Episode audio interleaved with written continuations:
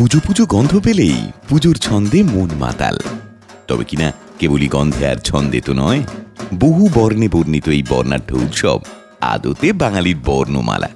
হ্যাঁ আমি বর্ণ অর্থে রঙের কথা বলছি বলছি রং মিলান্তির কথা। বিশ্বব্যাপী সমাদৃত আমাদের দুর্গোৎসব এক বর্ণময় উদযাপন, বহু রঙের রংবাজি। সে রং ঐতিহ্যের, সে রং সংস্কৃতির, বাঙালি মননে বিগত চারশো বছরের দুর্গাপুজোর রঙিন স্মৃতি। এই মহান উৎসবের মধুর স্মৃতির প্রতি শ্রদ্ধা জানানোর জন্য এশিয়ান পেন্টসের পুষ্পাঞ্জলি এই বিশেষ পডকাস্ট মধুর স্মৃতি। মধুর স্মৃতি মধুর স্মৃতি মধুর স্মৃতি মধুর স্মৃতি। কলকাতার দুর্গাপুজোর সঙ্গে গত চার দশক ধরে জড়িয়ে আছে এশিয়ান পেন্টস শারদ সম্মান। সেই উনিশশো পঁচাশি সাল থেকে শিল্প, সংস্কৃতি এবং গুণগত উৎকর্ষতার নিরিখে বাছাই করা পুজোগুলোকে এই শিরোপা দেওয়া হয়। এখন তো শারদোৎসব মানেই এশিয়ান পেন্টস শারদ সম্মান। আর এই বছর কলকাতার দুর্গাপুজো ইউনেস্কো দ্বারা intangible cultural heritage of humanity স্বীকৃতি অর্জন করায় পুজোর সেলিব্রেশনটা আরও স্পেশাল। আমি খাস কৌশিক, দুর্গাপুজোকে ঘিরে নানান গল্প আর স্মৃতিকথার এই সংকলন মধুর স্মৃতির প্রথম পর্ব দুর্গা সহায়তে আপনাকে স্বাগত জানাই। শুরু হোক যাত্রা। দুর্গা দুর্গা। দুর্গাপুজোকে কেন্দ্র করে যে পৌরাণিক আখ্যান, তা কম বেশি আমাদের সবারই জানা। তবে কেবলই পুরাণ নয়। বাংলা এবং বাঙালির এই বর্ণাঢ্য উৎসবকে কেন্দ্র করে হাজারো গল্পের সমাহার। সেসব কেবলই গল্প, নাকি গল্প হলেও সত্যি, সে বিতর্কের অবকাশ নেই মোটেও। কারণ ধর্মপ্রাণ মানুষের কাছে তা আরাধ্যের গাথা। আর সংস্কৃতি মনস্ক মানুষের কাছে ঐতিহ্যের ধারক। আসলে বাঙালি এবং তার দুর্গাপুজো এমন এক রসায়ন যা বিগত চারশো বছর ধরে এই বাংলার পরিবার, সমাজ, অর্থনীতি, রাজনীতি, সমাজনীতি প্রতিটি ক্ষেত্রে অসীম গুরুত্ব রেখেছে, রেখে চলেছে। কালিকা পুরাণ আর বৃহদ্ধর্ম পুরাণ অনুসারে রাম রাবণের যুদ্ধের সময় শরৎকালে দুর্গাকে পুজো করা হয়েছিল। শরৎকালে দেবতারা ঘুমিয়ে থাকেন। রামচন্দ্র দেখলেন মহাবিপদ পুজো না করলেই নয়, এদিকে এই সময় আবাহন করলে দেবী আবার কুপিত না হন। যাই হোক সাত পাঁচ ভাবতে ভাবতে তিনি দেবীর আরাধনায় বসলেন। এদিকে দেবী দুর্গা দেখলেন এই সুযোগ, রামের সঙ্গে একটু মস্করা করা যায়। রামচন্দ্র দেবীকে তুষ্ট করার জন্য বেছে বেছে একশো আটখানা নীল রঙের পদ্ম ফুল নিয়ে এসেছিলেন। সাজিয়ে গুছিয়ে দেবীকে দিচ্ছেন এমন সময় দুর্গা টুক করে একটা ফুল লুকিয়ে ফেললেন। এদিকে ফুল গুনতে গিয়ে রামচন্দ্র দেখলেন, কি বিপদ! একশো আট নয় রয়েছে একশো সাতটি ফুল। তুলপাড় করে খুঁজেও সেই শেষ ফুলটি পাওয়া গেল না। উপায় না দেখে রামচন্দ্র নিজের একটা চোখ উপড়ে দিতে গেলেন। কারণ তার চোখ নাকি ছিল পদ্মের মতো সুন্দর। কিন্তু তার আগেই দেবী আবির্ভূতা হলেন এবং রামের নিষ্ঠায় মুগ্ধ হলেন। দেবীর বরেই বধ হলেন রাবণ।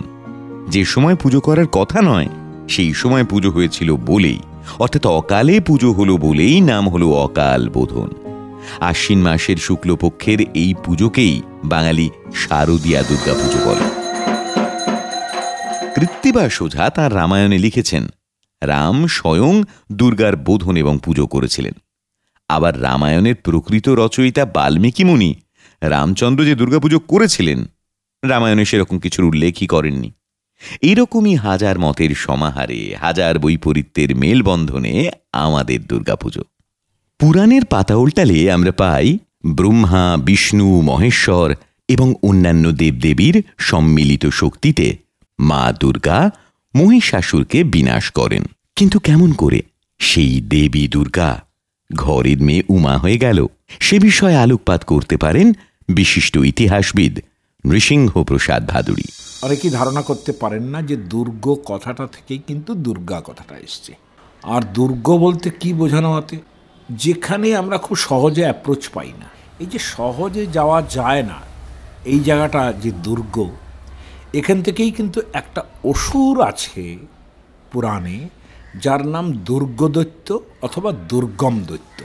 সেই দুর্গদত্তকে যিনি বধ করেছিলেন এর থেকে তার নাম হয়ে গেল দুর্গা। হাজার মতের সমাহারে, হাজার বৈপরীত্যের মেলবন্ধনে বাঙালির শ্রেষ্ঠ উৎসব। পুরাণের বাইরেও বাঙালির এই লোক উৎসবকে কেন্দ্র করে প্রচলিত আছে অসংখ্য গল্পগাছা ইতিহাস সেই সব ঘটনাক্রমকে মান্যতার দিক চাই না দিক। স্থানীয় মানুষের বিশ্বাস এবং ধর্মীয় ভাবাবেগ আশ্রিত সেই অমর চিত্রকথা বাংলা এবং বাঙালির লোকসংস্কৃতিকে পুষ্ট করে চলেছে প্রতিনিয়ত। পটচিত্রে, লোকগানে, যাত্রাপালায় পালা গানে বারবার প্রাণ পায় দুর্গাপুজোর গল্প। এই যেমন নবদ্বীপের ভট্টাচার্য বাড়ি, জমিদার পরিবার, বহু বছর ধরে দেবী দুর্গার উপাসনা করে চলেছে। এখানে মায়ের গায়ের রং লাল। শোনা যায়, বহু বছর আগে একবার মায়ের পুজোর সময় চণ্ডীপাঠ করতে গিয়ে ভুল হয়েছিল। তখনই নাকি দেবীর গায়ের রং লাল হয়ে যায়। শুধু তাই নয় কার্তিক এবং গণেশ নিজেদের জায়গা পরিবর্তন করে ফেলেন। মা শুধু লালই হয়ে যান না, মায়ের মুখ দক্ষিণ দিকে ঘুরে যায়। এই যে মাতৃমূর্তি রেগে লাল হয়ে যাচ্ছেন কিংবা রেগে গিয়ে মুখ ফিরিয়ে নিচ্ছেন, এই ধরনের কার্যকলাপ আমরা আমাদের দৈনন্দিন জীবনে প্রায়শই করে থাকি। মানুষের বিশ্বাস মৃন্ময়ীকে এমনভাবেই চিন্ময়ী করে তোলে। মা আর তার ভক্ত সন্তানের কাজকর্ম মিলেমিশে এক হয়ে যায়। দুর্গা ঠাকুরের শতরূপা নামের মতোই সারা বাংলা জুড়ে তাকে কেন্দ্র করে শত শত সংস্কার আজও জীবিত। বহু রাজবাড়ি জমিদার বাড়িতে আজও তিনি নানা রূপে, নানা রীতিতে পূজিতা হন। প্রতিটা রূপের পিছনেই লুকিয়ে রয়েছে কোনো না কোনো গল্প। নিছক গল্প হিসেবে শুনলেও তো মন্দ লাগে না। এই যেমন পূর্ব বর্ধমানের রায়বাড়ির পুজো শুরুর গল্প। চলুন শুনে নি রায়বাড়ির গিন্নি সুতপা রায়ের মুখ থেকে। আমাদের পরিবারের পুজোকে নিয়ে একটি প্রচলিত কাহিনী রয়েছে। আমাদের পরিবারের পূর্বপুরুষেরা আর্থিক দিক দিয়ে খুবই অসচ্ছল ছিলেন। একদিন সকালে একটি বালিকা আমাদের বাড়িতে হঠাৎ এসেছিল। কেউ তার পরিচয় জানে না এবং এসে এসে আশ্রয় প্রার্থনা করেছিল। তো তারা তাদের আর্থিক দুরবস্থার কথা ভেবেই প্রথমে রাজি হননি, কিন্তু মেয়েটি কিছুতেই যেতে চাইছিল না। তাই অগত্যা আশ্রয় দিলেন, বাধ্য হয়ে খানিকটা। কিন্তু দুর্গাপূজার কদিন আগেই মেয়েটি হঠাৎ নিরুদ্দেশ হয়ে যায়। পরিবারের মানুষেরা ভাবেন, নিশ্চয়ই দেবী দুর্গা বালিকার বেশে এসেছিলেন তাদের বাড়িতে। তাই তারা নিজেদের মধ্যে আলাপ আলোচনা করে খুব সামান্যই উপকরণ দিয়ে পূজার আয়োজন করেন। তো পূজা হলো এবং আস্তে আস্তে পরিবারের আর্থিক অবস্থা খুবই সচ্ছল হয়ে ওঠে। আজও আমরা সেই দিনের কথা মনে রেখেই দেবীকে আহ্বান করি, পুজো করি। হুগলি অঞ্চলে একটা দুর্গা পুজো আছে। সেখানে গ্রামের লোকেরা প্রত্যেক বছর পুজো করার সুযোগ পান না। কারণ মা সব বছর আসেন না তাদের কাছে। একটা নির্দিষ্ট পুকুরে দশমীতে মাকে বিসর্জন দেওয়া হয়। এরপর রথ পর্যন্ত অপেক্ষা। ওই দিন পুকুরের জলে মায়ের কাঠামো ভেসে ওঠে। কিন্তু সব বছর কাঠামো ভেসে ওঠে না। যে বছর ভাসে না, সে বছর ওখানে পুজো হয় না। ঝাড়গ্রাম আর চিল্কিগড়ের রাজবাড়ির মাঝখানে গড়ের ভেতর একটা পুজো হয়। ওই রাজারা এসেছিলেন রাজস্থান থেকে। দুই রাজবাড়ির মধ্যে বিবাহ সূত্রে আত্মীয়তা ছিল। বলা হয়, রাজস্থান থেকে আসার সময় দুর্গা মা ওদের পিছনে পিছনে আসছিলেন। তিনি নাকি বলেছিলেন, পিছনে তাকালে আমি আর যাব না। ডলু নদী পার হওয়ার সময় হঠাৎ ওরা পিছনে তাকিয়ে ফেলেন। ব্যাস, মা ওই গড়েই দাঁড়িয়ে গেলেন। সেই থেকে ওই দুই রাজবাড়ির পুজো চিল্কি গড়েই হয়।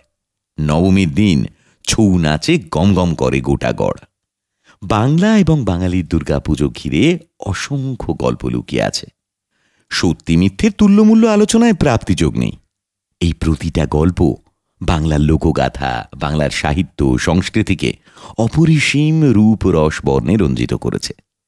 এইসব গল্পের গল্পকারদের আমরা চিনি না। অনেক ক্ষেত্রেই জানা নেই মূল প্রেক্ষাপট।